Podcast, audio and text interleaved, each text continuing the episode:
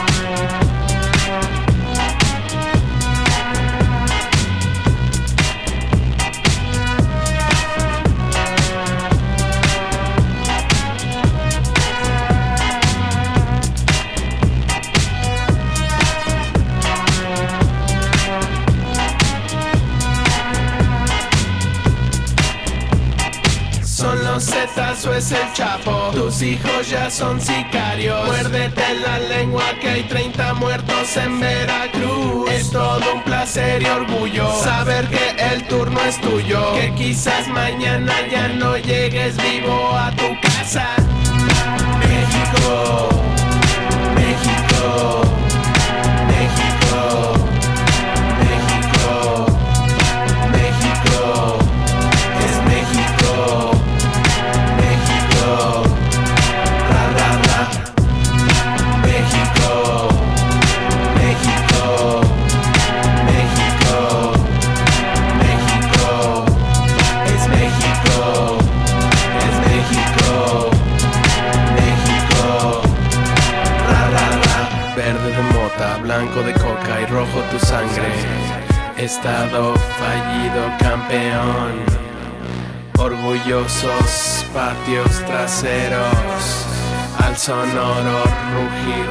cañón, y se siembre con tus manos la hierba, al sonoro rugir del cañón, y se siembre con tus manos la hierba, al sonoro rugir del cañón.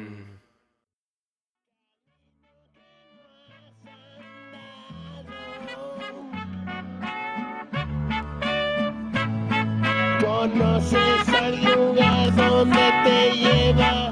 CKUT 90.3 FM in Montreal. This is Free City Radio. We started the program today with a couple tracks from the Mexican Institute of Sound. Today on the program, we are going to be focused on the case of a non status person who was recently um, taken by Canadian Border Service Agency, as, as it's called, CBSA.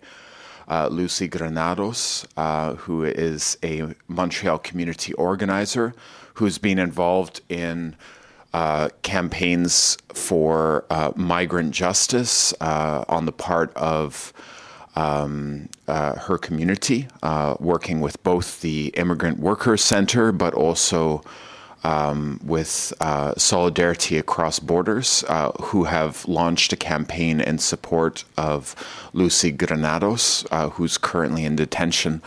There's a member of Solidarity Across Borders here in studio, Bill V, uh, who's been very involved in organizing this Solidarity campaign with Lucy. Good day, Bill. Hi, thanks for having me. Oh, thanks for being here. So, um, I guess just just as a as a starting point, um, could you just give us a bit of a picture about what what's happened to Lucy and a, a bit about who she is? Sure. So uh, Lucy's a non-status woman uh, who's been living in Montreal for nine years. Uh, she came to Canada after her husband died in uh, in Guatemala. Uh, so she was receiving uh, uh, threats from the Maras, a criminal gang there. Uh, and when her husband died, she didn't know how she was going to take care of her three kids. Uh, so she thought, well, maybe if I if I go north, I'll be able to earn enough money to send back to them. Uh, and uh, and that's what she did. Wow, Um, that's a huge decision. yeah, really difficult decision, and also a really dangerous uh, journey for her. She traveled by herself. Uh, she took uh, a really infamous train line that goes through Mexico to get into the United States. Uh, uh, lots of migrants uh, die on that train line every year, making the same trip. Wow. Um, and finally made it all the way here. And by the end of 2012, uh, her her refugee claim had been refused. She'd kind of exhausted her legal options, uh, but to to be able to care for her kids, to do what was necessary, she decided to stay without status. Uh, and so that was her reality for years living in Montreal. Wow. Mm-hmm. Okay. And uh, so just uh, just last fall, she put in an application uh, for permanent residency to try to regularize her status. And uh, so she put that in last fall. There's a bit of a backlog. It takes them a while to start processing it. In January, Immigration Canada started processing that. They let uh, CBSA, who are the border police who carry out deportations, let them yes. know that they'd received this application, that they'd started to process it. Um, uh, about a week later, uh, Lucy's lawyer gets a call from a, a, CBSA agent, and this agent says to, to her that uh, Immigration Canada will not consider her uh, re- her application for permanent residency unless she presents herself to be arrested. So this is kind of a wow. problematic for for two big reasons. Yeah. Well, one because uh, we have documents that prove that that threat just wasn't true. That they'd actually immigration had already started processing it the week before. Uh, so it was a lie. Wow. Um, and the other thing that's disturbing is that if it if it wasn't a lie, if it was true, it would have actually been illegal because the law says very clearly that they have to consider applications. They have to give That's, a response. Yeah, okay. And they're not allowed to attach preconditions to it, like you have to present yourself to be arrested. Of course, if she had presented herself to be arrested, she would have been immediately detained and probably deported. Uh, there's very little chance that uh, she would have gotten a response on her application before being deported. So it was basically CBSA was trying to set this trap for her and it seems that they actually did it with the very clear intention of trying to stop her from going through the legal process to regularize. Uh, so that's really disturbing. Wow. Wow. Um, so this entire time, uh, there's been obviously like a, a, a, big effort to find legal ways for Lucy Granados to have her status in Canada, but also um, to continue this process of supporting her family. I, am sure mm-hmm. that you've spent time with Lucy. I'm, I'm wondering um, if if you could share a bit about um, of what Lucy has has told people directly involved in the support campaign, like yourself, um, well, right now Lucy's actually in detention, I believe. At, That's at, right. At the at the Laval, the immigration quote unquote detention center, or mm-hmm. I think it's called the Immigration Prevention Center. Immigration Prevention Center is its official name. That's uh, right. Yeah, outside of Montreal. Uh, how how has it been? Like Lucy's been been talking with some of you. I know there's been some health mm-hmm. crises. Um, yeah, uh, what has she been sharing with you? Uh, well, it's very difficult for her right now, uh, and uh, uh a lot of really intense stress. So uh, when when she was arrested, so uh, basically after she she didn't present herself as as they were demanding with that threat yes. that I mentioned, a few weeks later they come to her apartment in the wee hours of the morning, and basically they they come in, they really violently arrest her.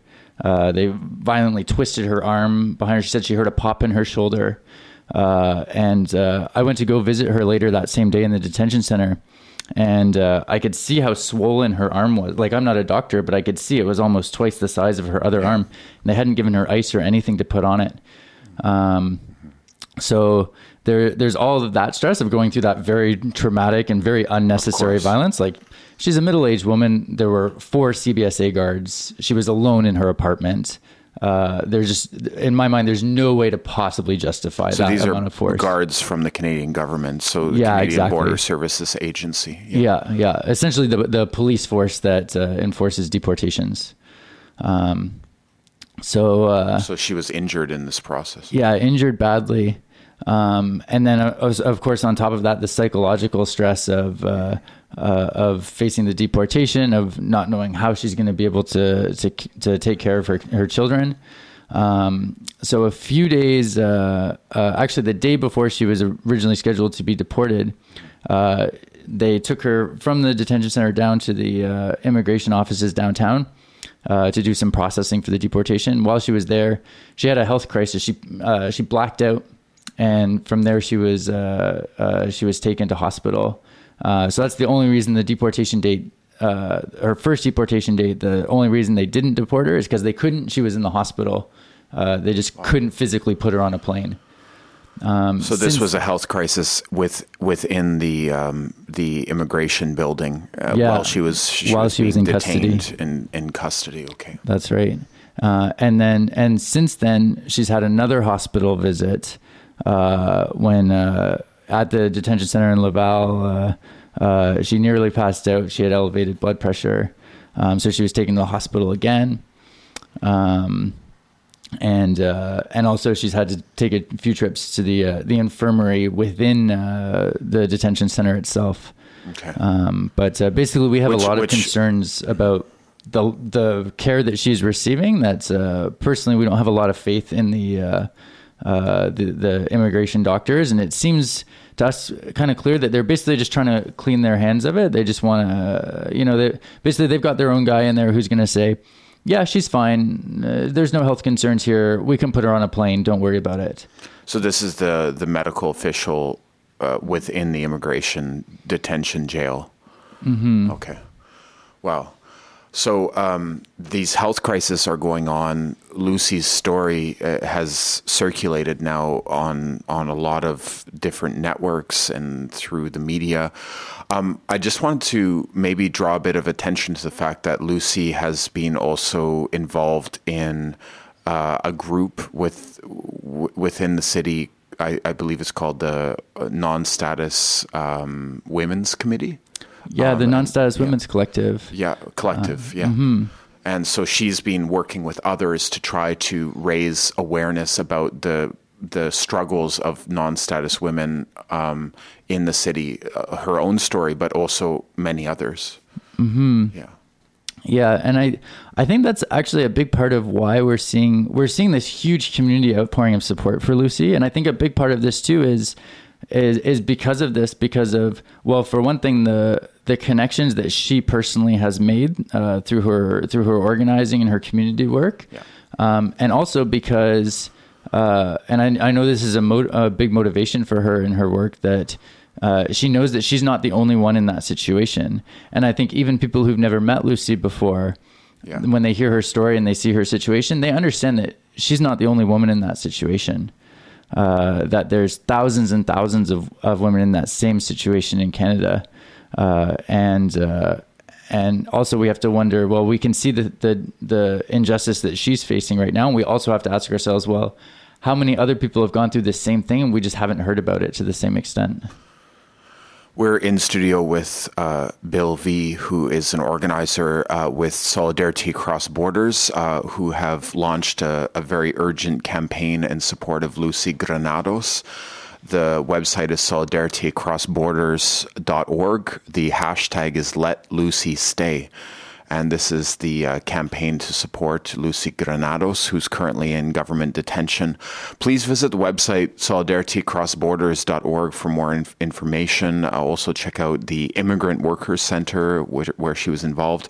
We're going to take a short musical break. This is Free City Radio on CKUT 90.3 FM.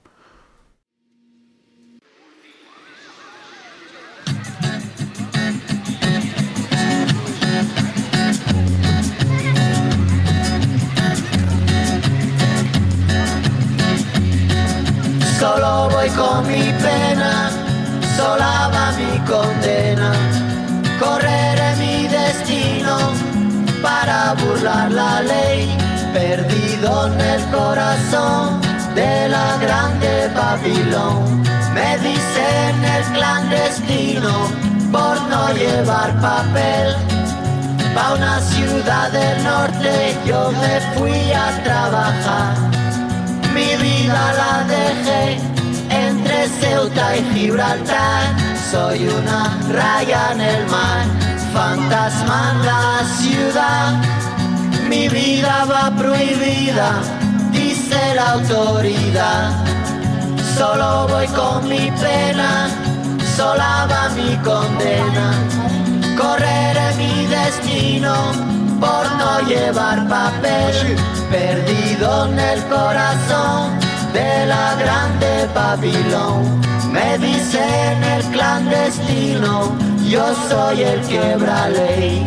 Mano negra clandestina, peruano clandestino, africano clandestino, marihuana ilegal.